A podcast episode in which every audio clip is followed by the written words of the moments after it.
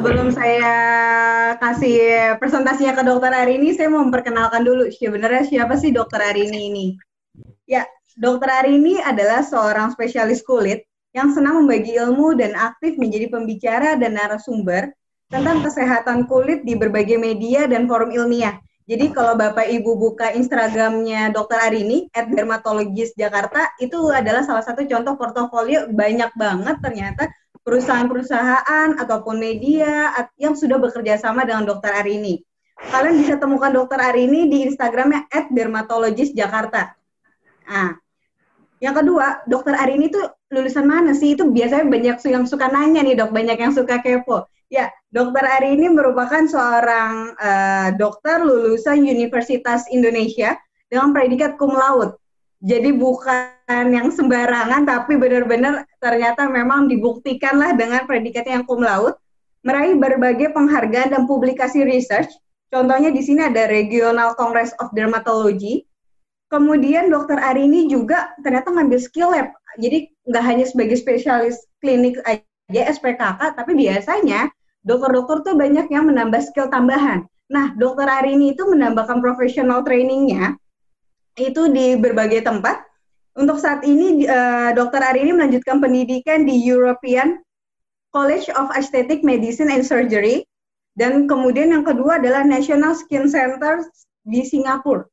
Tapi karena adanya COVID saat ini, maka uh, dokter Eri ini memutuskan untuk postpone terlebih dahulu demi keselamatan dan kemudian untuk kesehatan, menjaga kesehatan, tapi tidak mengurangi rasa excited dokter Ari ini untuk berbagi ilmu kepada kita semua hari ini. Dan saat ini dokter Ari ini pun bekerja sebagai dosen di uh, Universitas Ukrida sebagai konsultan dan kemudian sebagai direktur medis di klinik dermalogia Selain itu juga berbagai, uh, tempat prakteknya tuh ada beberapa juga, contohnya di Bamet, di ZEP, dan di Abdiwaluyo, di Rumah Sakit Abdiwaluyo. Ya, uh, kepada dokter hari ini, please welcome. Terima kasih atas waktunya. Terima kasih Mbak Anissa atas perkenalannya. Sehat dok hari ini dok? Senang ya hari ini kita bisa ketemu semua dari keluarga Uni Health dan saya senang sekali kita dapat berkenalan dengan produknya Uni Health yang bagus sekali yaitu Dr. Alopek. Ya, gini dok, uh, dulu nih sebelum pandemik sebenarnya kita mau ngajak dokter hari ini keliling Indonesia dok. Wow. Biasanya kita datang ke berbagai daerah, kita bisa ke Makassar, kita ke Palu, kita ke Kalimantan, ke Sumatera Cuman karena pandemik kita kegiatan dinasnya dipostpone juga, dok. Iya, meskipun kita nggak bisa ketemu langsung, tapi senang sekali bahwa sekarang dari Sabang sampai Merauke bisa ketemu semua di dalam virtual meeting ini ya Mbak Anissa. Tentu sekali, dok. Nah, hmm, gimana Mbak Anissa? Saya kita mau mulai uh, presentasi. Boleh, boleh. Ini udah banyak yang nggak sabar nih kayaknya nih uh, yang banyak mau nyari ilmu baru lagi nih tentang dermatologi. Semoga berguna ya semuanya. Nah, perkenalkan saya Dr. Arini, uh, spesialis kulit dan kelamin. Tadi sudah diperkenalkan oleh Mbak Anissa. Hari ini saya mau membagi ilmu tentang kerontokan rambut dan terutama nanti kita bahas sebenarnya kerontokan rambut ini banyak dialami juga nggak sih dengan orang-orang yang berusia lebih muda? Apa sebenarnya cuma orang tua aja? Nah, Pertama, kita sebelum kita ngomongin mengenai uh, rambut, uh, kerontokan rambut, kita mesti tahu uh, bahannya yang rontok tentunya, yaitu kita harus mengenal rambut tuh apa sih? Sebenarnya rambut itu adalah salah satu bagian dari penunjangnya kulit. Jadi dia salah satu bagian dari kulit, kita tahu bahwa rambut ada di dalam kulit. Nah, rambut ini ada di seluruh tubuh. Jadi sebenarnya yang kita bilang rambut itu bukan cuma rambut di kepala, tapi seluruh bulu-bulu kita ini sebenarnya merupakan rambut halus. Nah, yang tidak ada rambutnya itu cuma telapak, telapak tangan, telapak kaki, kuku, dan bibir. Nah, pada dasarnya batang rambut eh, kita bisa mengenal rambut ada batangnya dan ada akarnya. Nah, yang kita biasanya pegang ini adalah batang rambutnya. Akan tetapi untuk tempat rambut itu tumbuh dan yang penting untuk uh, kita atasi kerontokannya itu terutama ada di dalam akarnya. Dan rambut ini 90% ini terdiri dari terdiri dari protein atau asam amino. Ini kita bisa lihat dari gambarnya. Ini batang rambut dan ini adalah akarnya. Dan yang paling penting adalah dia tertanam di kulit dan dia diberikan nutrisi oleh uh, pembuluh darah. Ya, next. Nah, ini adalah sedikit fakta tentang rambut. Jadi sebenarnya jumlah folikel rambut kita kira-kira 100 ribu sampai 150 ribu. Dan dalam 1 cm persegi itu ada 200 rambut. Banyak sekali ya.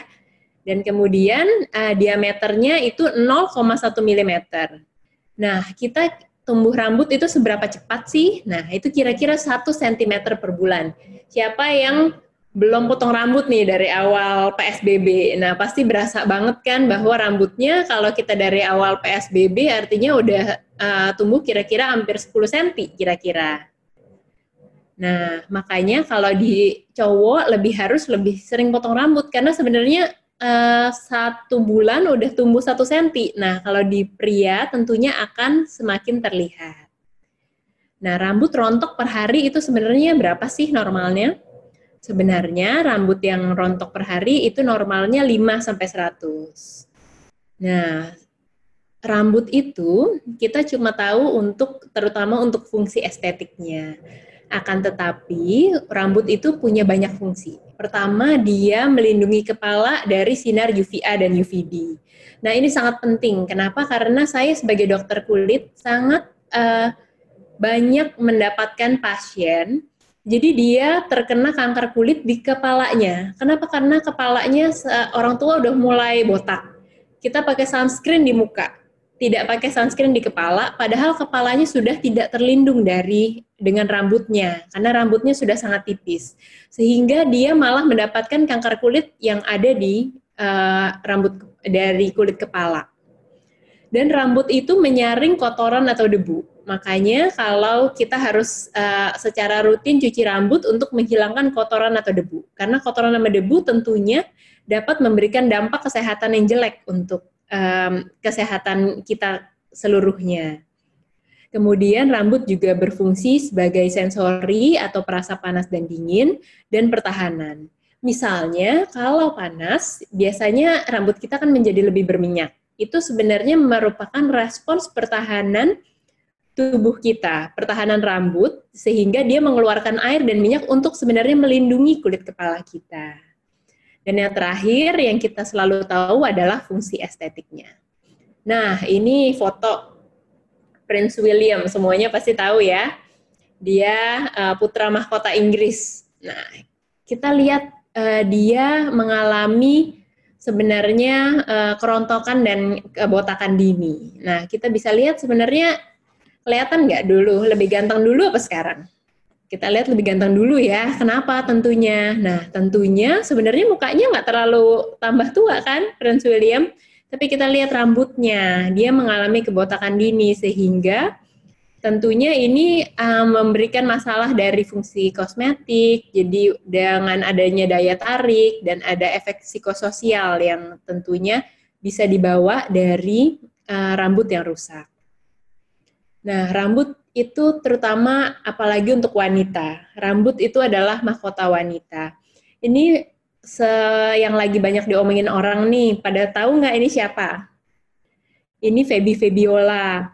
Dia eh, kayaknya saat ini sedang sakit dan sakit kronik dan itu membuat rambutnya rontok sehingga dia memutuskan untuk mengunduli rambutnya.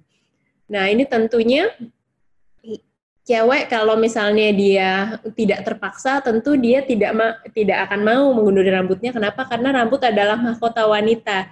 Dia adalah identitas. Dia ada membawa fungsi estetik. Makanya semua orang sekarang ada yang cat rambut ada yang blow rambut ada yang catok ada yang waving. Kenapa? Karena mereka mau e, membuat rambutnya semakin bagus. Nah apa jadinya kalau bahkan rambutnya aja nggak ada? Apa jadinya kalau bahkan rambutnya tipis Nah, seberan, seberapa banyak sebenarnya uh, pria dan wanita yang mengalami kerontokan uh, masalah rambut atau hair loss? Nah, bahkan satu dari dua pria akan mengalami masalah hair loss dan satu dari empat wanita akan mengalami hair loss. Ini salah satu statistik dari Amerika. Nah, tadi kita sudah mengenal rambutnya. Sekarang kita mau mengenal tentang kerontokannya. Sebenarnya apa itu hair loss? Hair loss itu sebenarnya adalah kehilangan rambut. Nah, kondisi kehilangan rambut dalam jumlah yang banyak yang uh, lebih dari kerontokan rambut yang normal, yaitu uh, batas maksimalnya 100 helai setiap harinya. Nah, hair loss itu sebenarnya bisa kita bedakan. Ada yang namanya kerontokan dan ada yang namanya kebotakan. Nah, nanti akan kita bahas lebih lanjut kapan kita bisa klasifikasikan itu sebagai kerontokan, kapan kita bisa klasifikasikan itu sebagai kebotakan. Nah, tanda-tandanya apa sih kalau kita mau tahu ini saya uh, rambutnya tuh sebenarnya rontok nggak sih? Nah, seperti yang tadi saya bilang, uh, namanya rambut itu tidak hanya ada di kepala. Jadi kalau kita lihat misalnya alisnya semakin tipis, nah itu mungkin juga ada masalah rambut dan masalahnya biasanya sistemik mengenai ke seluruh tubuh. Dan kemudian eh, laki-laki dan perempuan ini berbeda. Misalnya kalau wanita kalau dia ada penyakit namanya female hair loss patterns atau um, androgenic alopecia, dia makin lama belahan rambutnya akan semakin lebar.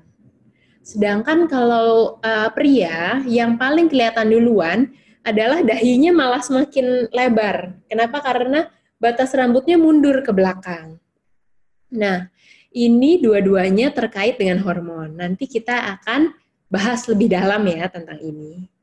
Kedua, ada ada yang namanya uh, di sini ngomongnya patchy hair thinning. Itu kalau kita lihat anak-anak kenapa banyak yang pitak-pitak ya. Nah, itu kalau kita melihat ada uh, anak yang pitak-pitak itu juga adalah masalah rambut yang juga bisa ditangani dengan suplemen-suplemen rambut.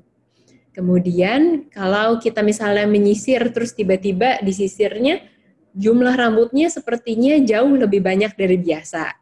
Nah, itu kita harus hati-hati. Kemudian, masalah rambut bukan cuma uh, membuat rambutnya menjadi lebih sedikit, tetapi membuat rambutnya menjadi lebih tipis, membuat rambutnya menjadi lebih rapuh. Nah, itu yang harus kita perhatikan. Adalah tanda-tanda di mana kita harus mulai untuk menanyakan apakah saya ada masalah rambut, apakah ini sudah saatnya saya mengkonsumsi suplemen, saya kontrol bertanya ke dokter, nah dan lain-lain. Nah ini kita bisa lihat uh, male pattern hair loss seperti ini dan female pattern hair loss seperti ini. Tentu pada pria uh, jauh lebih berat kebotakan itu. Akan tetapi pada wanita dampak sosialnya sangat tinggi. Nah, untuk kita dapat mengerti nanti mengenai eh, penyakit-penyakit uh, rambut dan apa yang membuat kerontokan dan kebotakan rambut, tentunya saya mau terangkan sedikit tentang siklus rambut. Ini adalah siklus rambut normal. Nah, siklus rambut tumbuh itu sebenarnya ada yang dinamanya di fase anagen, yaitu eh, fase di mana rambut tumbuh. Dan ini biasanya rambut itu berada di fase tumbuh 2 sampai 6 tahun, tentu paling banyak. Makanya rambut kita tumbuh terus. Nah, kemudian dia masuk ke fase transisi 1 sampai 2 minggu. Nah, lalu dia berada di dalam fase istirahat. Nah, dalam fase istirahat dia berhenti untuk tumbuh. Dan kemudian setelah fase istirahat atau telogen itu dia copot. Nah, masalahnya di sini kadang-kadang yang copot justru lebih banyak dari yang tumbuh. Padahal kalau kita lihat dari uh, waktunya, lihat nggak bahwa kalau fase aktif pertumbuhan biasanya justru 2 sampai 6 tahun dan fase istirahat cuma 5 sampai 6 minggu. Nah, kadang-kadang ada gangguan di siklus ini sehingga terjadi kerontokan atau kebotakan pada rambut kita. Nah, ini faktor apa saja sih sebenarnya yang bisa mempengaruhi kesehatan rambut kita? Ada banyak ya. Nah, pertama dan yang paling penting adalah defisiensi vitamin. Defisiensi vitamin B, vitamin C, protein, dan uh, mikronutrien lain seperti besi atau Fe, magnesium, dan zinc. Kemudian temperatur. temperatur yang terlalu tinggi atau terlalu rendah membuat um, rambut kita menjadi sulit beradaptasi dan juga kulit rambut kita. Sehingga itu menimbulkan gangguan adaptasi dan dapat rambutnya menjadi lebih rontok. Misalnya gara-gara kulit kepalanya terlalu kering. Kemudian um, gangguan-gangguan lain yang di dalam tubuh. Jadi kadang-kadang kalau kita ada penyakit sistemik, misalnya penyakit dalam pencernaan, itu misalnya kita sedang diare hebat, sudah satu bulan gitu, nah itu kan nutrisi di rambut juga turun. Nah karena nutrisi di rambut juga turun, rambutnya juga menjadi tidak sehat, jadi dia gampang lepas sehingga terjadi hair loss. Kemudian juga ada tadi kita sudah uh, jelas saya sudah singgung sedikit bahwa faktor hormonal sangat mempengaruhi. Kemudian uh, stres, kita tahu bahwa kalau orang stres bisa apa aja, dia bisa rontok, rambutnya banyak dan kadang-kadang ada yang bisa bahkan menjadi kebotakan atau pitak. Nah, jadi stres juga sangat mempengaruhi. Jadi dia bukan cuma membuat uban, tapi dia juga membuat rambutnya menjadi banyak sekali yang rontok. Kemudian kita tahu sendiri kalau pada lansia mereka mengkonsumsi obat banyak sekali. Jadi ada obat antikoagulan misalnya, itu dia dapat sebenarnya justru obat-obat jantungnya dia dapat ternyata membuat rambutnya semakin rontok. Nah, oleh karena itu kita harus bantu di sini untuk supaya rambutnya jangan ikut rontok gara-gara obat yang diminum.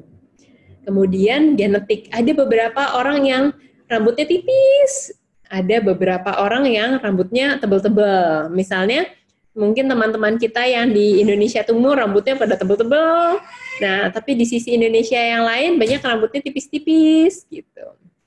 Kemudian ada juga uh, sekarang kan uh, tipe anak-anak millennials nih, mereka suka sekali bermain dengan rambut. Nah, apalagi di era new normal ini. Kalau kita lihat di Instagram, di YouTube, di TikTok, mereka uh, belum dua bulan udah ganti warna rambut. Terus habis itu tiap hari untuk buat konten mereka blow, kadang-kadang dikepang, kadang-kadang uh, dicatok, kadang-kadang besok di wave. Nah, itu sebenarnya membuat kerontokan rambut. Jadi ini untuk saya singgung sedikit sebelum nanti di akhir bahwa di anak-anak muda juga tentu kerontokan rambut terjadi. Kenapa? Karena mereka yang paling sering ganti-ganti hairstyles. Kemudian penyakit-penyakit endokrin. Penyakit endokrin itu apa sih? Itu penyakit-penyakit yang berhubungan dengan hormon sebenarnya. Misalnya diabetes mellitus. Kalau orang dengan penyakit kronik seperti diabetes mellitus tentunya rambutnya juga lebih rentan untuk uh, rapuh atau rontok. Nah, kita mau bahas satu-satu. Pertama hormon. Hormon apa sih sebenarnya yang buat rambut kita mempengaruhi kesehatan rambut kita? Pertama hormon androgen, kedua estrogen, ketiga hormon dari tiroid dan kortikosteroid. Nah, yang paling sering membuat rambut rontok adalah pengaruh dari hormon uh, testosteron tepatnya dihidrotestosteron. Apa yang uh, dilakukan oleh dihidrotestosteron? Dia membuat rambut kita menjadi miniatur, menjadi lebih mini. Jadi sebenarnya rambutnya tidak hilang, tapi tipis-tipis gitu. Nah, sebenarnya ini terjadi sama siapa nih? Kalau lebih jelas kita lihat sama um, Presiden Amerika, Donald Trump. Nah, itu kita lihat bahwa rambutnya tuh perhelanya halus-halus gitu. Nah, apa yang terjadi adalah dia terjadi mini uh, miniaturisasi rambut. Jadi rambutnya menjadi sangat halus dan sehingga kalau rambutnya menjadi sangat halus sangat gampang copot. Nah, kemudian adanya kondisi metabolik dan defisiensi nutrisi. Nah, sekarang banyak orang yang diet nih, selain mereka olahraga keras nih selama new normal, mereka juga diet karena ternyata PSBB semakin gemuk. Nah, kadang-kadang juga semakin bertambah bertambah beratnya bukan berarti gizinya semakin baik. Karena kita harus evaluasi apa yang kita makan. Kadang-kadang kalau kita cuma makan karbohidrat, kita cuma makan gula, meskipun berat badannya naik, tetapi nutrisi untuk rambut tetap berkurang. Kenapa? Karena Yang dibutuhkan oleh rambut adalah protein, asam lemak esensial, zat besi, seng, karena ini sangat penting untuk pertumbuhan keratin rambut. Dan perlu berhati-hati untuk kalian yang diet ketat, misalnya uh, kurang dari, terutama yang kurang dari 1000 kalori per hari, ini tentunya rambut akan semakin rontok. Nah, uh, juga rambut rontok ini alami terjadi pada orang yang mengalami penuaan Kenapa? Karena memang folikel rambutnya berkurang. Folikel rambutnya berkurang, terus ukuran folikelnya menjadi lebih kecil secara natural.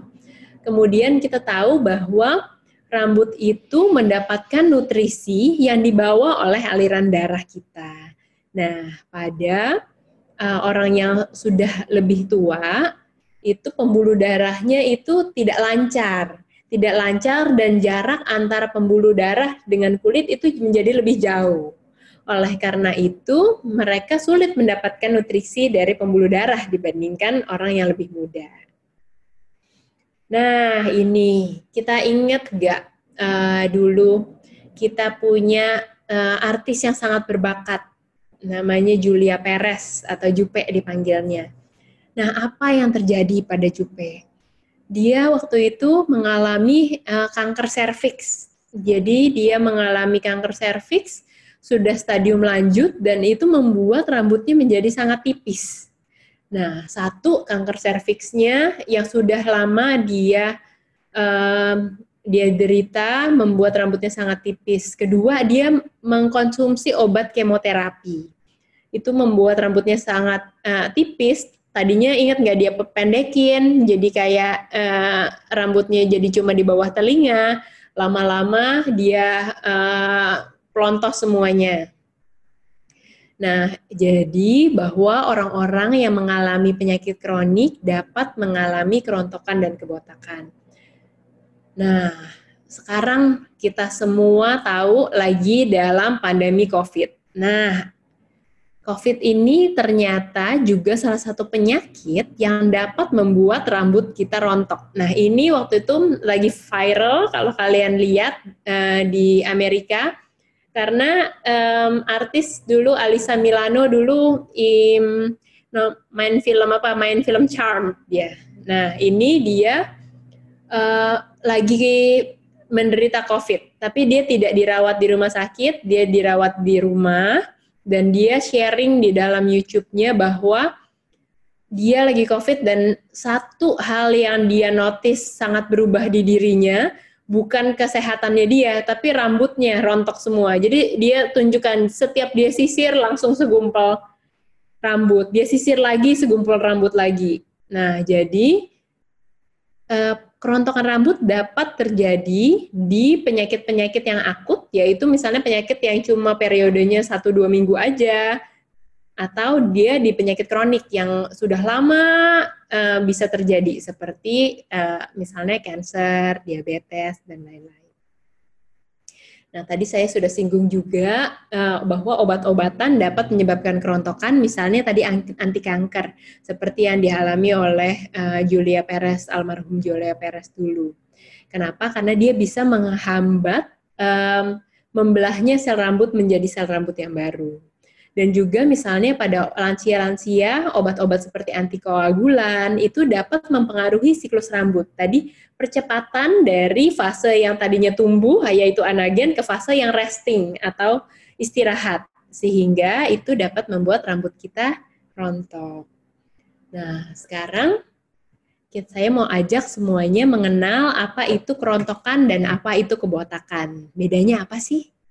Nah, kita bisa lihat dari foto ini cukup jelas kan mana yang rontok, mana yang botak. Nah, kerontokan rambut ini istilah medisnya kita sebut sebagai effluvium. Effluvium adalah kehilangan rambut kurang lebih lebih dari 120 rambut helai per hari. Nah, seperti yang tadi saya katakan normalnya hanya 50 sampai 100. Nah, dia dapat setempat atau semua rambut. Kemudian dia dapat berlanjut pada kebotakan. Nah, untuk lebih jelasnya mungkin saya bisa terangkan di sini. Nah, ini kerontokan bisa seluruh rambut, bisa hanya satu tempat-tempat saja, di sini, di sini, di sini. Nah, ini adalah jenis-jenis uh, nama diagnosis atau nama penyakitnya. Jadi kerontokan itu dapat disebabkan oleh banyak kondisi rambut. Nah, penanganannya tentu sebenarnya banyak berbeda-beda berdasarkan diagnosisnya. Misalnya efluvium telogen, anagen, androgenik alopecia, bisa pada wanita, pada pria, atau kelainan batang rambut. Jadi kelainannya bukan di akar, tapi di ujung rambutnya. Kemudian bisa kelainannya setempat. Misalnya karena trauma, ditarik-tarik, infeksi, dan ini semuanya dapat kemudian berlanjut ke dalam kebotakan.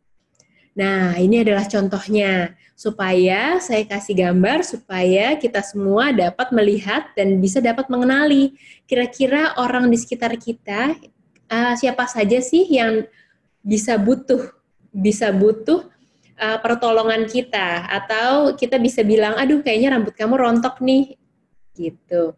Nah, ini adalah contoh kerontokan rambut difus. Jadi ini terjadi merata di seluruh kulit kepala.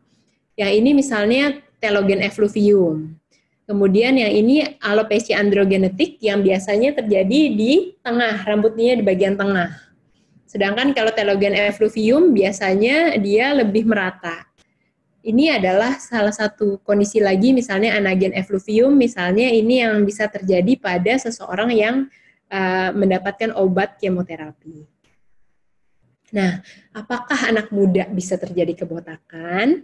Tentu saja. Kenapa? Karena dia berdasarkan statistik juga seperempat cowok di dunia di bawah umur 30 tahun sudah mulai mengalami kerontokan atau kebotakan.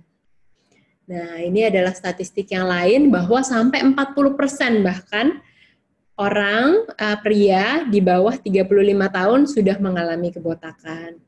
Dan kita lihat pada umur berapa mereka sudah mulai mencari pertolongan untuk uh, membetulkan rambutnya yang mengalami kerontokan. Sa dari ternyata kita lihat bahkan dari umur di bawah 20 tahun mereka sudah mencari pertolongan untuk kerontokan rambutnya. Dan bahkan 20% di bawah usia 30 tahun dan justru yang tertinggi mencari pertolongan untuk membetulkan rambut rontoknya justru di usia 30 sampai 40 tahun. Jadi ini di usia muda dan usia produktif. Di mana bahwa laki-laki juga merasa penampilan juga sangat penting untuk dia pergi bekerja. Nah, ini kerontokan jenis kerontokan yang paling sering kita temukan pada pria.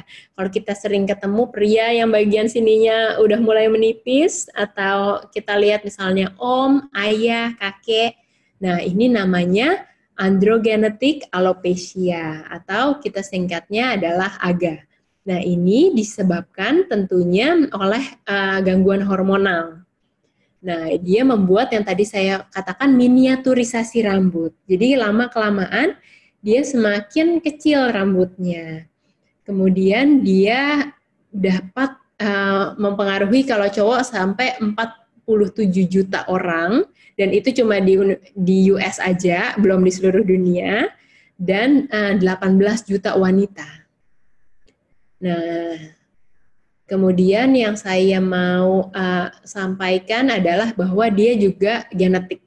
Jadi kalau kita lihat um, si ayah nih ada kebotakan, nah dia biasanya diturunkan kepada anak laki-lakinya. Sedikit diturunkan ke anak perempuan, tapi biasanya tidak banyak. Jadi terutama diturunkan kepada anak laki-lakinya. Jadi tentunya populasi karena ini sesuatu uh, yang diturunkan dan genetiknya tuh sangat kuat. Jadi kita lihat misalnya uh, Prince Charles sama Prince William, kita lihat bahwa dua-duanya mengalami kebotakan yang sama. Nah, ini karena dia diturunkan dan terutama uh, kepada pria. Manifestasinya makin lama akan semakin parah dan kita bisa lihat di sini uh, polanya jadi dia ada skalanya dari 1 sampai 7 di mana yang tujuh dari hampir seluruh kepala bagian atas dan dahinya semuanya sudah hilang. Nah, um, jadi umumnya kita bisa lihat ada yang dikat, dibilang ini M shape, yaitu kita lihat misalnya nomor 3 sama nomor 4 ini namanya M shape atau U shape atau U shape. Jadi seluruh dahinya uh, udah hilang juga. Jadi uh, jadi ini ada dua pattern dan dua-duanya termasuk dari androgenetik uh, alopecia. Dan di sini di kotak yang putih yang tengah ada pertanyaan is there a cure? Sebenarnya iya. Jadi tenang aja bahwa sebenarnya dia bisa membaik. Tapi tapi memang penanganannya sesuai derajatnya, semakin derajatnya dia uh, sudah berat, penanganannya akan lebih sulit. Kenapa? Karena kita bertarung dengan faktor genetik yang ada di dalam tubuh kita, di dalam tubuh seseorang tersebut. Kemudian itu tadi pola pada pria, ini saya mau mengenalkan pola pada wanita. Pada wanita berbeda, jadi tidak separah pada pria. Tidak sampai hilang semua rambutnya, tapi yang kita bisa lihat adalah makin melebar di tengahnya. Semakin uh, melebar dan dia ada derajatnya juga. Nah, kemudian ini yang sering kita temukan pada anak-anak justru Nah, tadi ada pertanyaan sebenarnya bisa nggak sih ditemukan pada usia muda, bahkan anak-anak saja mengalami kerontokan dan kebotakan. Terutama yang sering di yang sering dialami oleh anak-anak adalah alopecia areata, yaitu pitak. Nah, kalau kita lihat ada tetangga-tetangga, ini kok anaknya pitak nih. Nah, ini uh, kita bisa juga uh, berikan bantu berikan mereka edukasi tentang ini bahwa kelainan ini itu sebenarnya autoimun. Nah, apa itu kelainan autoimun? Kalau kelainan autoimun itu kelainannya sebenarnya dibawa di dalam tubuh kita. Dibawa di dalam tubuh kita dan sistem imun kita sendiri menyerang folikel atau akar rambut kita sendiri. Sehingga di daerah tersebut mengalami kebotakan setempat saja. Dan dia ada predisposisi genetik. Jadi kalau kita lihat apakah ayah ibunya pernah mengalami hal yang sama bisa terjadi ke anaknya. Tetapi sangat sering terjadi bahwa ayah ibunya tidak pernah mengalami hal yang sama, tapi misalnya anaknya ternyata ada alopecia areata, itu sangat mungkin terjadi. Dan dia sebenarnya tidak menimbulkan scar atau nantinya dapat tumbuh lagi kembali, 40 sampai 50% persen terjadi sebelum umur 21 tahun. Jadi sebelum menginjak usia dewasa, setengahnya sudah bisa terjadi alopecia areata. Nah, alopecia areata ini selain kita bisa kenali dari pitaknya, ternyata dia membawa gejala-gejala lain, yaitu bisa gejala pada kuku, ya Kemudian dia sering terjadi pada pasien yang dengan bakat alergi atau atopi. Misalnya pasien dengan asma, pasien dengan rinitis alergi, yaitu pasien yang misalnya bersin-bersin pada pagi hari atau dia mampet misalnya pada pagi hari. Kemudian pasien-pasien yang uh, dermatitis atau eksim atopi. Eksim atopi itu apa sih? Misalnya kalau kita lihat ada anak-anak bayi yang eksim susu, nah itu sebenarnya nama da lain dari eksim atopi. Nah, kemudian uh, vitiligo atau vitiligo itu bercak putih pada kulit yang uh, bentuknya kayak putih susu, putihnya seputih susu. Kemudian pada kelainan tiroid dan pada kelainan genetik seperti Down syndrome. Nah, pada anak-anak dia 20% uh, alopecia 20 persennya itu sebenarnya yang mau saya terangkan adalah dari seluruh orang yang mengalami alopecia areata, 20 persennya adalah anak-anak. Nah, alopecia areata ini juga banyak jenisnya. Ada alopecia areata yang pitak-pitak nih, seperti yang di bawah sini. Dan kita bisa lihat seperti yang di sini, gambarnya jadi hanya setempat saja di kepala tetapi dia bisa berkembang menjadi sangat parah yaitu alopecia areata totalis. Nah, totalis itu seperti ini. Jadi seluruh rambut kepalanya hilang. Namun kita juga bisa kenal ada yang namanya alopecia universalis. Jadi seluruh bulu di tubuhnya hilang. Nah, kita lihat ini salah satu pria dengan alopecia universalis. Jadi dia alisnya nggak ada selain alisnya nggak ada, dia jenggotnya nggak ada, kumisnya nggak ada. Jadi seluruh bulu di tangannya dan lain-lain juga nggak ada. Nah ini sebab disebabkan oleh penyakit autoimun jangan lupa. Nah terjadi juga bahwa pitak-pitak ini kadang-kadang terjadi di jenggot. Jadi kadang-kadang ada pria yang jenggotnya ada plak, ada peci-peci putih. Nah ada pitak-pitak di bagian jenggotnya Itu bisa terjadi. Namanya alopecia barbae. Dan ada juga yang namanya oviasic alopecia. Jadi alopesianya terjadi di seperti headband kayak seperti bandana di tempat kita taruh bandana gitu. Jadi seperti bando, dia membentuk seperti garis di situ. Tapi ini lebih jarang terjadi. Paling terjadi adalah alopecia areata. Nah, ini adalah kelainan rambut yang lain. Dan ini banyak sekali dialami. Apakah ini di usia muda? Ya, ini di usia relatif muda. Karena dia dapat terjadi pada semua orang, biasanya di ibu yang sedang menyusui. Sebenarnya kita bilangnya postpartum atau pasca melahirkan, kerontokan pasca melahirkan. Namanya sebenarnya dia termasuk dalam telogen effluvium. Nah, tandanya apa aja sih? Nah, biasanya dia saat uh, saat ibu-ibu menyusui ini biasanya mulai setelah 1 sampai 3 bulan setelah bayinya lahir sampai satu tahun uh, anaknya kira-kira satu tahun kita mengalami kerontokan rambut parah. Nah biasanya ini kita notice saat kita menyisir rambut, jadi yang tertinggal banyak sekali. Kemudian rambutnya juga merasa kok rambutnya kira-kira semakin tipis ya. Dan kemudian rambutnya menjadi semakin kering, terus habis itu warna rambutnya juga semakin kusam Kemudian di ujung rambut yang rambut kalau kita lihat rambut yang lepas kalau kita tarik kan suka ada ujung putihnya akarnya. Nah khas untuk uh, penyakit ini di ujung rambutnya ada kecabut akarnya. Kenapa? Karena akarnya menjadi sangat mudah lepas dari uh, folikel rambutnya. Nah selain melahirkan, apa aja sih yang bisa menyebabkan kerontokan ini? Pertama stres Nah, hati-hati ini zaman PSBB semua orang makin stres, rambutnya semakin rontok. Secara selain uh, stres emosional, stres uh, psikologis, kemudian dia sedang sakit, tadi saya sudah sampaikan bisa sakit cancer, bisa sakit COVID, jadi semua sakit yang dapat membuat nutrisi rambut berkurang itu dapat membuat kerontokan rambut. Kemudian diet yang tidak seimbang, kemudian perubahan hormon. Ini semua dapat menyebabkan telogen effluvium. Nah, ini yang saya tadi saya sampaikan. Apa yang terjadi pada millennials? Nah, semuanya dicoba. Nah, mulai dari pelurus rambut, pengeriting rambut.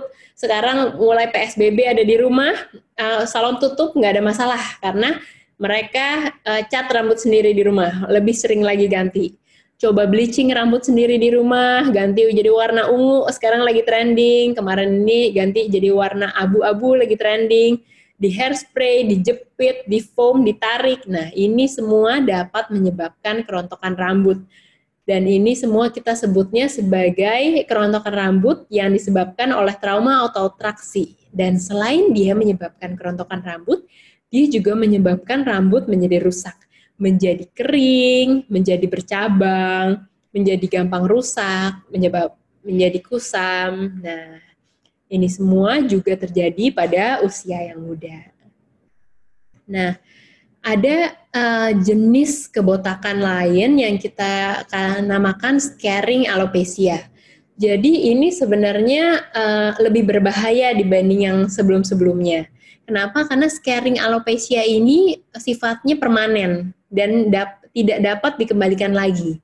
Nah, ini terjadi kalau apa? Ini terjadi kalau misalnya ada uh, peradangan atau inflamasi pada kulit kepala tersebut yang kemudian menimbulkan jaringan parut atau scar.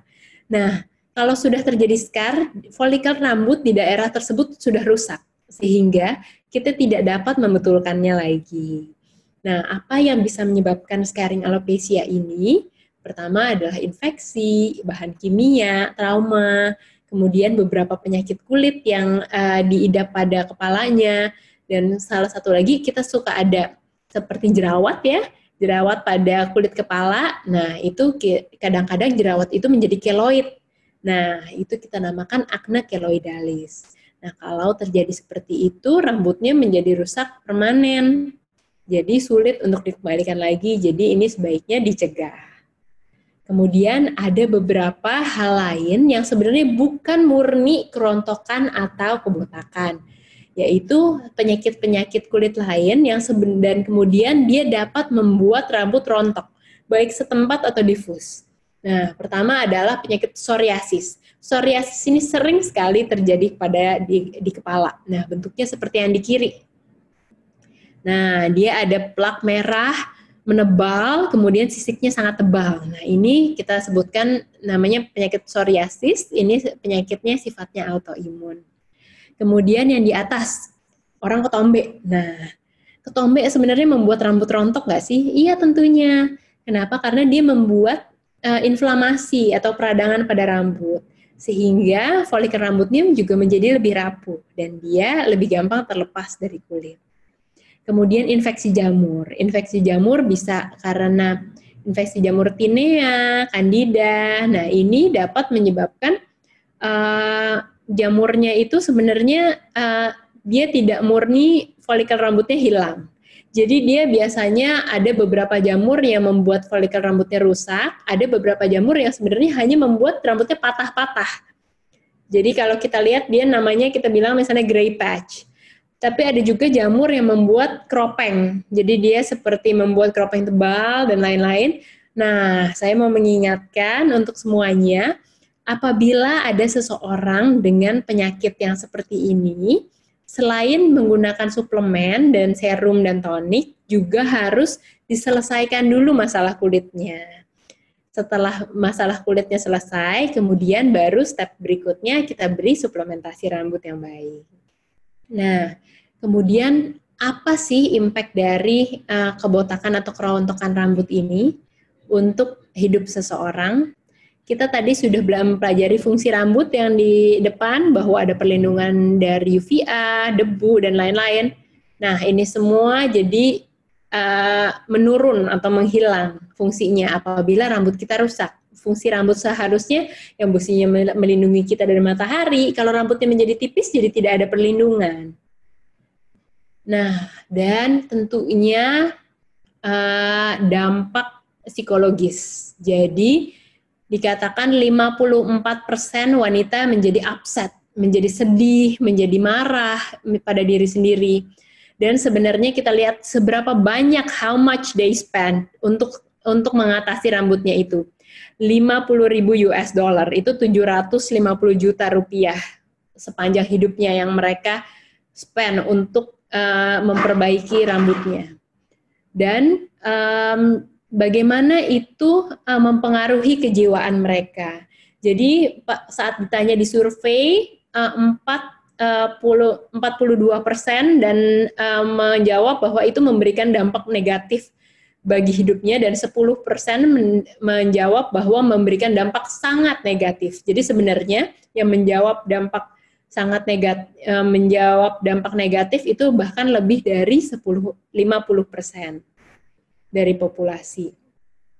Nah, kira-kira apa membuat impact apa di hidupnya uh, kerontokan rambut ini, terutama pada wanita?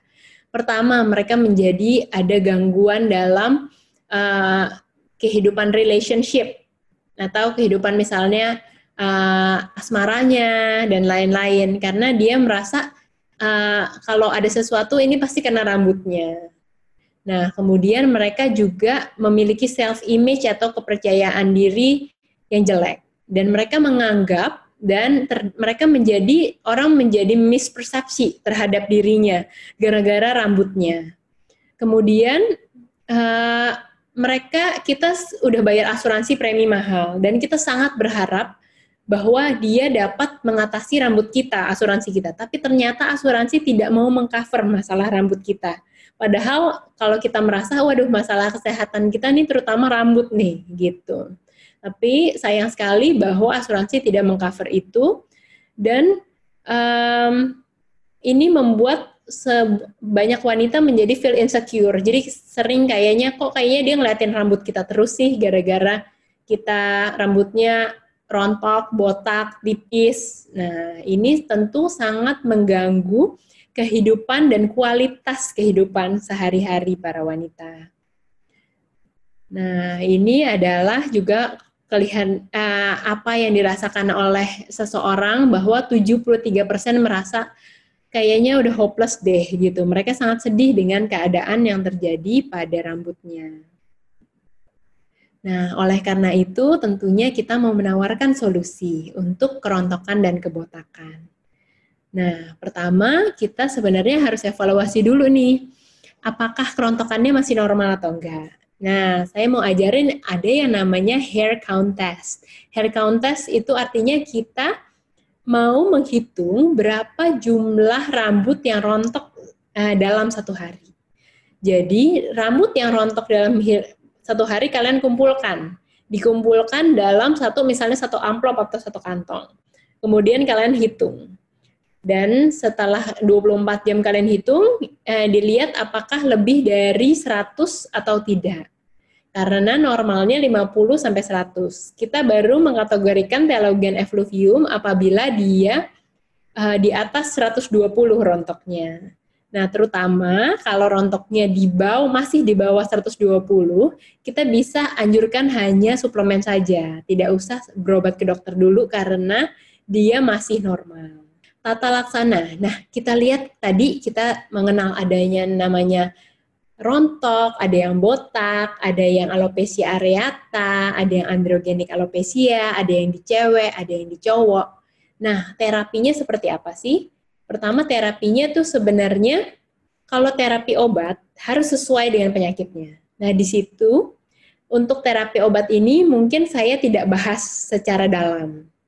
Dan juga apa yang kita bisa lakukan sebenarnya tentu ada tindakan. Seperti kita pernah dengar ada PRP rambut, ada hair transplant, itu salah satu solusi apabila masalah rambutnya nanti sudah tidak dapat diobati dengan suplementasi biasa.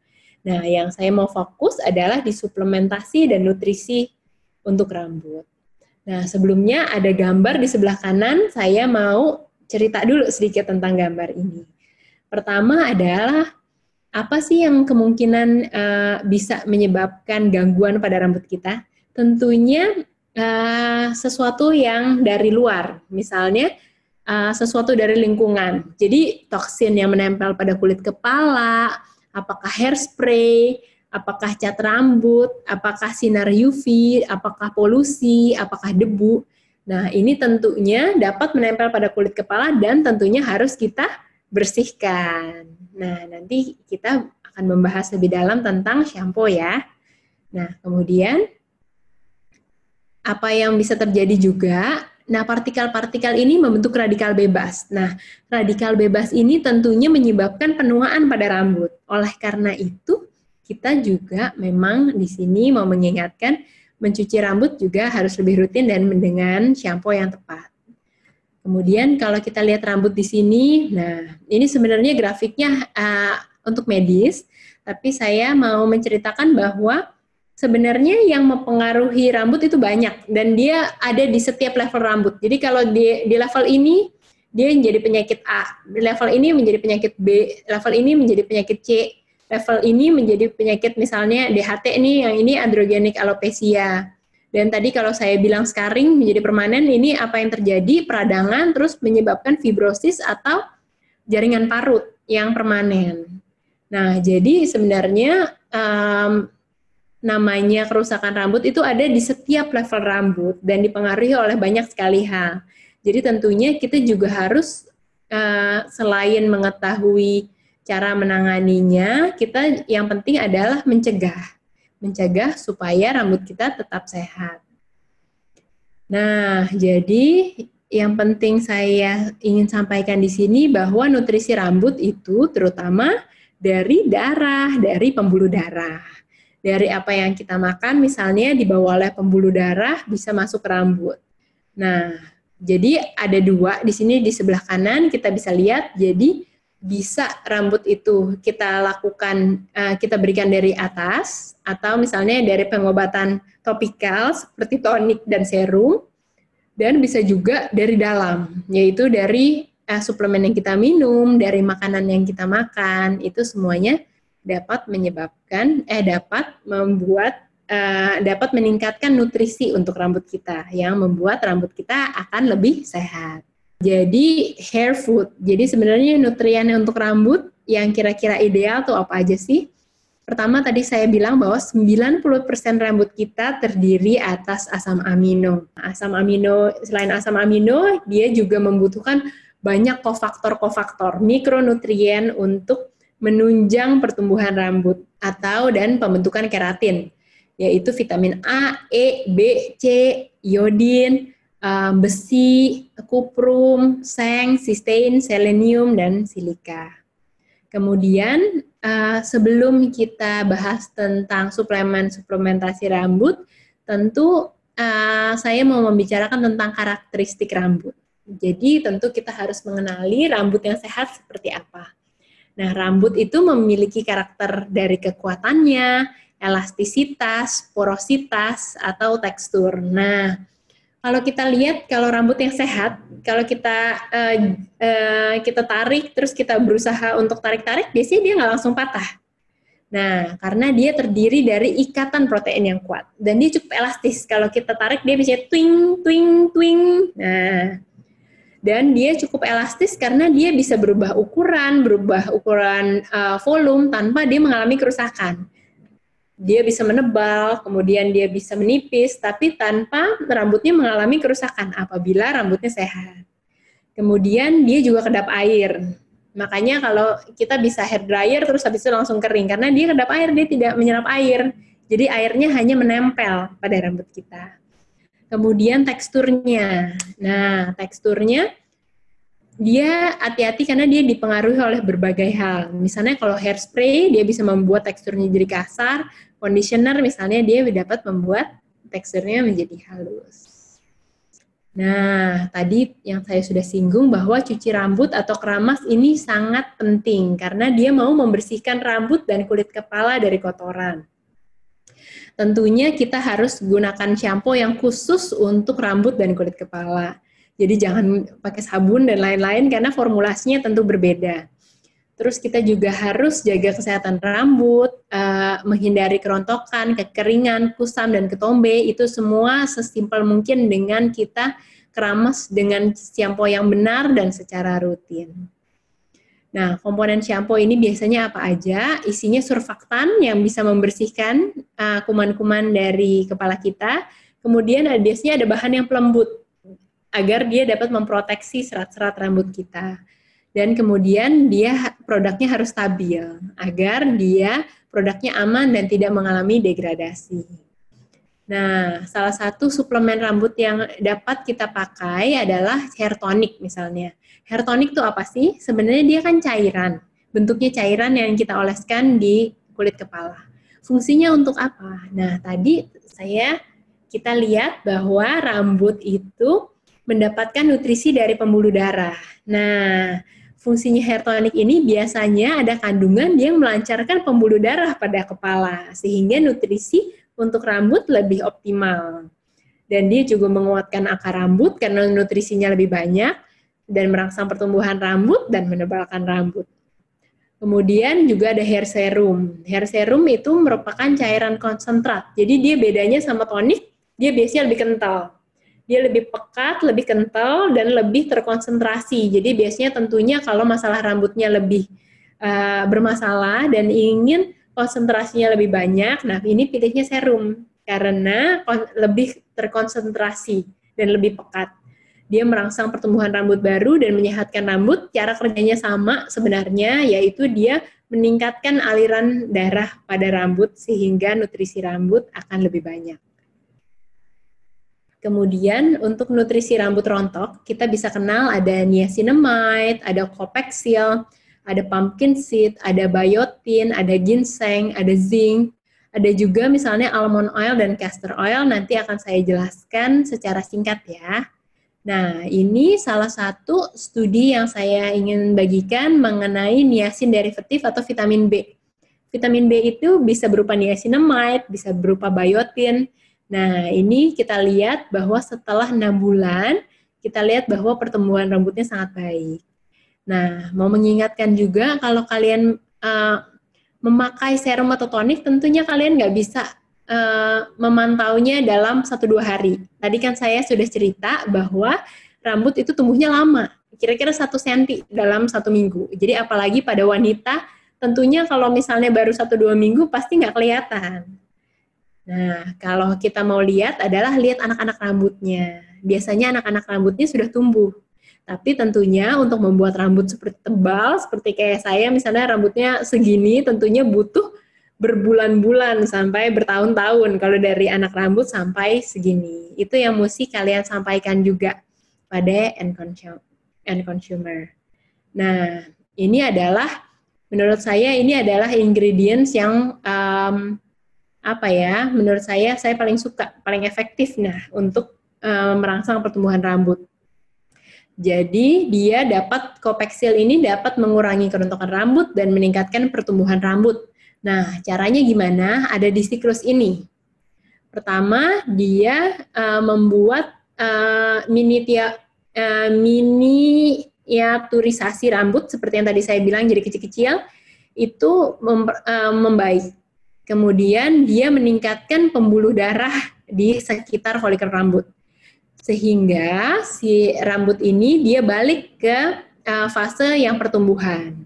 Kemudian fase yang pertumbuhan dia uh, tingkatkan lagi supaya rambutnya menjadi semakin tebal dan lain-lain.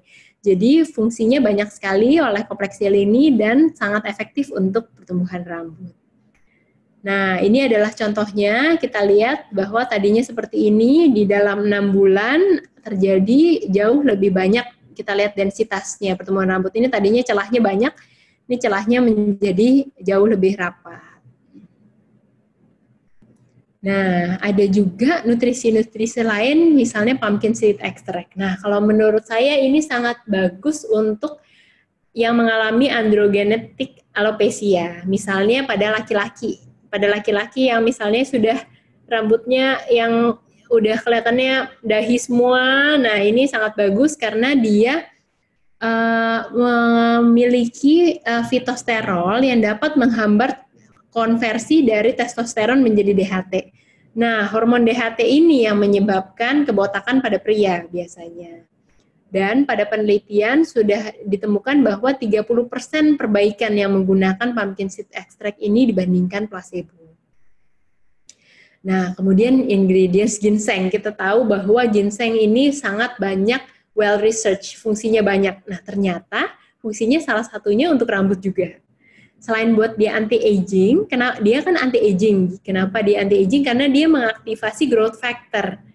Nah, ternyata growth factor ini juga dapat mencegah penuaan rambut dan dia juga menghambat DHT. Tadi adalah hormon yang dapat merangsang uh, androgenetik alopecia atau kerontokan yang dialami oleh banyak pria. Dan dia punya banyak ingredients lain di dalam ginseng yang dapat benefit untuk rambut. Misalnya ada yang meningkatkan daya tahan stres, kemudian dia ada yang mencegah kerontokan, kemudian dia ada yang mengaktifasi growth factor, yaitu panoxoside. Nah, kemudian trace elemen apa lagi yang penting, yaitu zinc. Nah, kita tahu sendiri banyak banyak orang-orang yang uh, apa namanya ada shampoo yang ada zincnya dan lain-lain. Kenapa? Karena memang zinc bagus untuk pertumbuhan rambut. Kenapa? Sudah di research bahwa orang yang kekurangan zinc kemudian akan mengalami alopecia atau kebotakan. Jadi jangan sampai kekurangan zinc. Dan dia merupakan mineral esensial yang sangat penting untuk uh, membuat rambut itu tumbuh. Jadi dia komponen yang penting ada di dalam batang rambut kita. Dia juga memiliki sifat antimikroba, antioksidan, dan anti radang untuk menunjang pertumbuhan rambut. Nah, kemudian ingredients lain adalah almond oil. Almond oil itu merupakan minyak hasil dari proses biji namanya uh, Prunus amidulus uh, dosis atau almond. Jadi dia kaya protein, asam lemak omega 9, vitamin E yang merupakan antioksidan alami. Dia juga mencegah kekeringan pada rambut. Jadi selain pertumbuhan rambut, tekstur rambut juga menjadi lebih bagus, lebih tebal, lebih shiny dan lebih kuat. Nah, ingredients lain adalah castor oil, dia meningkatkan sirkulasi darah ke kulit kepala dan dia juga mencegah uh, jamur pada kulit kepala dan juga uh, membuat uh, menghilangkan bakteri dan ketombe pada kulit kepala. Kemudian pemakaian ini juga dapat misalnya uh, ini biasanya castor oil banyak dalam uh, conditioner karena dia dapat melembabkan rambut dan uh, mencegah rambut yang rontok. Nah, ini ada pesan-pesan terakhir juga kita harus uh, mengedukasi orang-orang sekitar kita bagaimana cara mencegah pencegahan rambut yang rontok. Karena kadang-kadang kalau kita hanya bergantung pada suplemen, tetapi ternyata lifestyle-nya membuat rambutnya rontok, itu harus dicegah. Misalnya, uh, kita nggak bisa, misalnya seseorang dia hair dryer terus setiap hari dan dia catok terus setiap hari, terus habis itu kita kasih suplemen rambut, hair dryer, suplemen rambut, hair dryer, nanti tetap pemicu untuk um, yang membuat kerontokan rambut itu sebisa mungkin di stop karena kalau enggak nanti tidak efektif. Karena sebenarnya rambutnya udah tumbuh nanti ketarik-tarik lagi. Karena dia hairstyling nanti dia jadi copot. Oleh karena ini ini adalah tips-tips kecil yang sebenarnya sangat berguna untuk mencegah kerontokan rambut yaitu kita harus manipulasi rambut sesedikit mungkin. Yaitu misalnya dengan hairstyling, jangan terlalu sering dicatok. Kalau misalnya PSBB nggak usah pakai hair dryer, nggak usah dicatok, eh, nggak usah dicat-cat. Jadi itu tentu akan menolong pencegahan rambut yang rontok. Kemudian kalau yang wanita hindari ikat rambut terlalu ketat karena itu membuat traksi. Jadi dia jadi lebih mudah tercabut. Kemudian pilih sisir yang giginya jarang dan ada namanya sisir tuh antistatik. Jadi dia seperti sebenarnya seperti um, katanya tuh uh, nama sisirnya tuh seperti dilapisi oleh teflon. Jadi dia tidak membuat rambutnya nyangkut gitu. Jadi tidak membuat rambutnya frizzy dan nyetrum-nyetrum gitu. Terus pilihnya ujungnya bulat, jangan yang tajam dan jarang-jarang.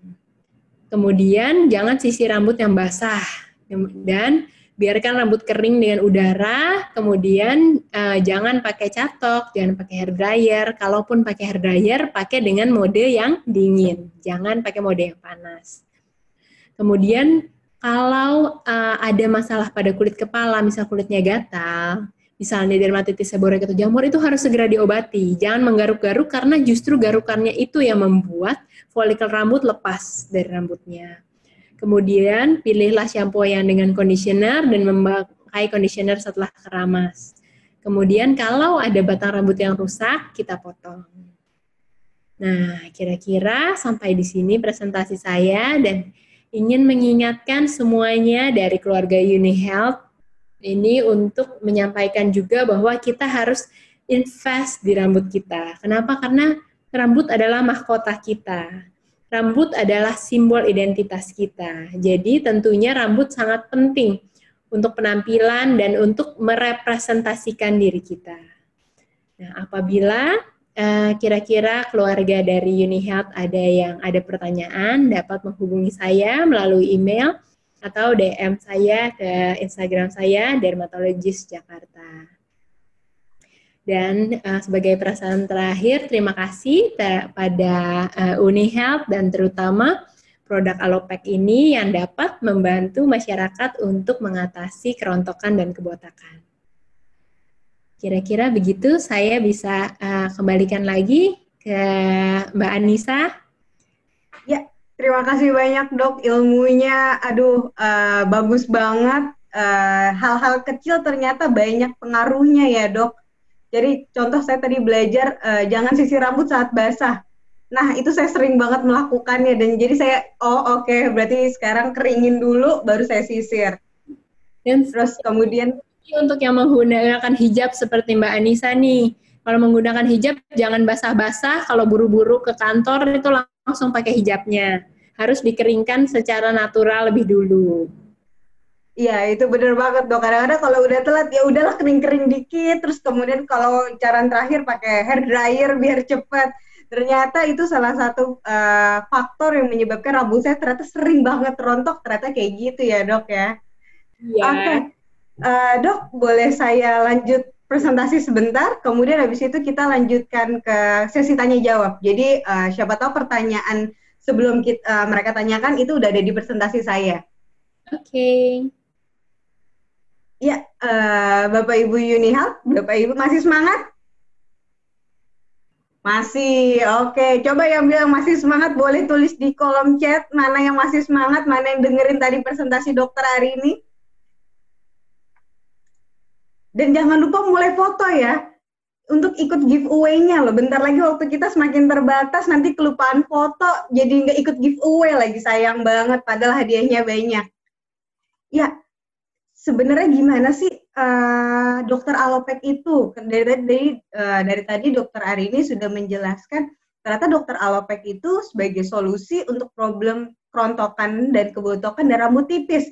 Jadi nggak hanya yang rambutnya tadi sering rontok akibat uh, disisir, nasi rambutnya basah, kemudian Bapak Ibu yang usia 30 45 udah mulai melihat kebotakan. Kalau tadi pria katanya di bagian depan bentuk huruf M, kalau yang perempuan itu indikasi paling gampangnya dilihat uh, tengah-tengah rambutnya kalau ada yang udah mulai bot, uh, botak.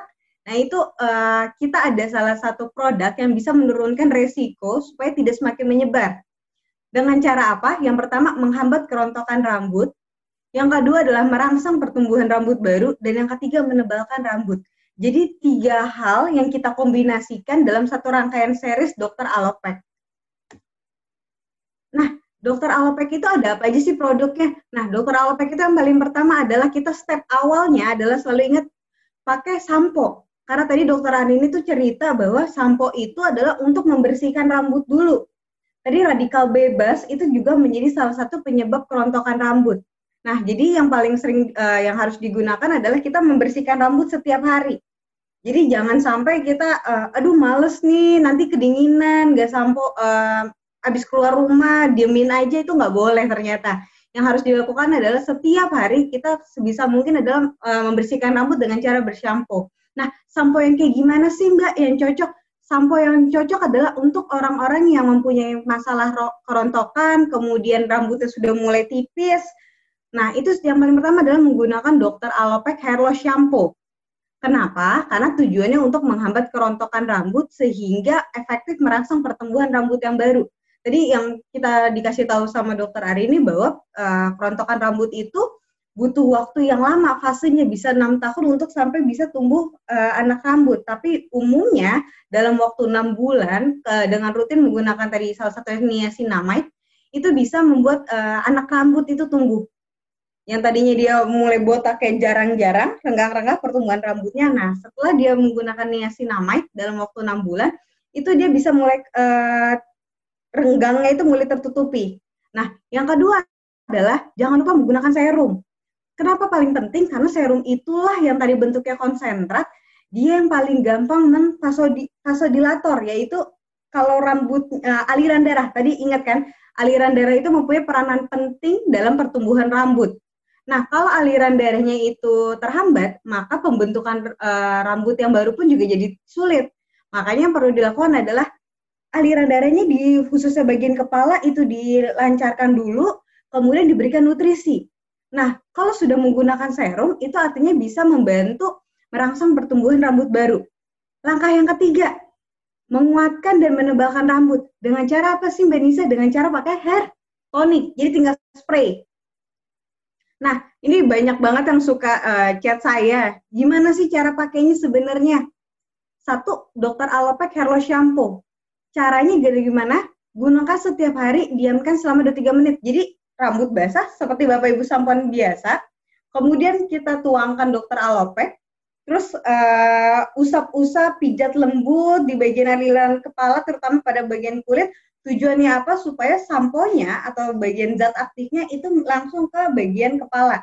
Jadi jangan sampai Bapak Ibu uh, pakai sampo tapi ternyata hanya bagian luarnya aja, nggak ke kulit kepalanya. Padahal yang penting untuk dibersihkan adalah bagian kulit kepalanya. Kemudian habis itu bilas bersih. Nah, yang saya tahu, yang saya pernah ikut webinarnya juga, bahwa sampo itu sebenarnya dalam sekali penggunaan itu dua kali. Yang jadi tahap pertama, sampo yang paling pertama itu untuk membersihkan, nah kemudian dia menggunakan sampo lagi, dibilas, sampoan lagi supaya zat aktifnya benar-benar masuk ke dalam permukaan rambut, jadi ke kulit kepala. Nah, tadi dokter Arini sudah menjelaskan uh, nutrifood atau uh, hair food atau makanan-makanan apa atau zat apa saja yang dibutuhkan uh, rambut supaya bisa membantu untuk meningkatkan sirkulasi aliran darah. Nah, yang pertama adalah ekstrak kurkubita peposit. Tadi uh, dijelaskan adalah ekstrak ginseng, kemudian niacinamide.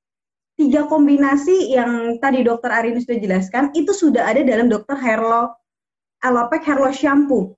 Tujuannya adalah paling efektif untuk menghambat kerontokan rambut dan merangsang pertumbuhan rambut. Terutama karena ada tadi panax ginseng dan niacinamide. Tadi yang niacinamide dalam waktu enam bulan anak-anak rambutnya mulai terbentuk. Nah itu jadi orang yang mengalami kebotakan itu bukan uh, pengobatannya selesai dalam waktu tiga hari, satu minggu, enggak. Tapi dalam jangka panjang konsistennya. Nah supaya bisa uh, merangsang pertumbuhan rambut dibutuhkan salah satunya adalah niacinamide. Kemudian dibutuhkan panax ginseng. Nah, ekstra pumpkin seed tujuannya apa? Menghambat terbentuknya DHT Tadi DHT itu adalah satu hormon yang di mana dia kalau sudah menempel di folikel rambut, kalau nggak salah, itu bisa menyebabkan kerontokan rambut. Nah, yang ketiga, almond oil. Nah, jadi gini, kalau misal kita tahu almond oil itu berfungsi untuk melembabkan rambut. Nah, biasanya kalau orang yang sudah mulai rambutnya kering, itu gampang patah, gampang rontok. Nah, makanya kalau kita rajin sampo dengan menggunakan almond oil, maka dia bisa membantu menutrisi rambut dan mencegah kekeringan pada rambut Anda. Jadi kalau rambut Anda ada uh, pegang kok merasa kering gitu, udah nggak shiny, udah nggak cantik dilihatnya, nah Anda berarti membutuhkan almond oil supaya dia terlihat shiny, kemudian sekaligus melembabkan rambut jadi nggak mudah rontok lagi. Yang keempat ada zinc. Tadi zinc juga dijelaskan bahwa sebagai nutrisi yang dapat merangsang pertumbuhan rambut. Salah satu mikro esensial yang dibutuhkan rambut. Jadi uh, yang kita tahu zinc itu kan hanya untuk meningkatkan daya tahan tubuh. Nah, ternyata sisi lainnya hebatnya lagi zinc ini juga berfungsi untuk merangsang pertumbuhan rambut. Jadi selain niacinamide, kemudian selain ginseng, nah zinc ini juga berfungsi untuk merangsang pertumbuhan rambut. Hair loss serum. Nah, step kedua, jadi kalau selesai bersampo, terus sudah tadi uh, bagian kulit kepalanya sudah bersih, kita keringkan. Tadi ingat, keringinnya itu nggak boleh pakai hair dryer, nggak boleh sering-sering. Yang per, yang lebih alami lebih bagus, misalnya dikipas, kemudian sambil uh, boleh pakai handuk atau enggak nanti dokter Arini yang menjelaskan. Terus yang penting kering secara alami. Nah, pada saat setengah basah, setengah lembab, itu kita mulai tuangkan hair serum. Ya, ini kalau Bapak Ibu udah pada punya, dibuka bagian tutupnya, kemudian dioleskan atau diteteskan kepada bagian kulit-kulit kepala. Jadi ingat, bukan hanya bagian rambut, tapi bagian kulit kepala. Tujuannya apa? Karena tadi mengandung kopeksil. Atau kopeksil itu e, berfungsi untuk meningkatkan vasodilator, meningkatkan sirkulasi darah, yang di mana kalau sirkulasi darahnya lancar, nutrisi pun bisa lebih cepat masuk dan bisa mempercepat perangsangan rambut baru. Gimana cara pakainya? Setiap hari setelah habis bersampo, kemudian tete, uh, setengah basah, teteskan pada bagian kulit kepala. Ingat di kulit kepala bukan hanya bagian luar rambut saja. Pijat lembut. Jadi uh, pakainya kalau bisa pada saat tidak buru-buru, jadi malam hari aja ya. Kalau misalnya pagi-pagi kan kita rush hour buru-buru nih, itu pasti kan nggak enak mijutnya. Nah sambil malam-malam sambil ngerileks, dengerin musik sebelum tidur, kepala dingin, itu tambahkan hair loss serum. Pijat lembut supaya lebih cepat meresap. Kandungannya apa sih uh, dok, dokter Alopek hair loss serum? Ini jadi dalam satu box, ya ini satu box itu isinya untuk tujuh hari. Kalau pada pria justru lebih, bisa lebih dari tujuh hari karena satu ampulnya ini kurang lebih 8 mili. Kalau pria kan cenderung lebih sedikit rambutnya, jadi dia bisa satu ampul bisa buat dua hari, tapi disimpannya di kulkas. Nah, kenapa hair serum ini jadi uh, holy grail banget, jadi best serum banget? Jadi tadi kalau kata dokter Ari ini, jadi favoritnya dokter Ari ini karena mengandung kopeksil. Kopeksil inilah yang mampu bekerja secara sinergis mempertahankan folikel rambut. Jadi ujung rambut tadi bagian akarnya, nah itu yang bisa mempertahankannya adalah kopeksil kemudian meningkatkan kepadatan dan ketebalan rambut. Jadi rambut yang baru tumbuh itu yang bisa membantu um, ketebalannya diatur dari sejak uh, anak rambut itu tumbuh adalah kopeksil.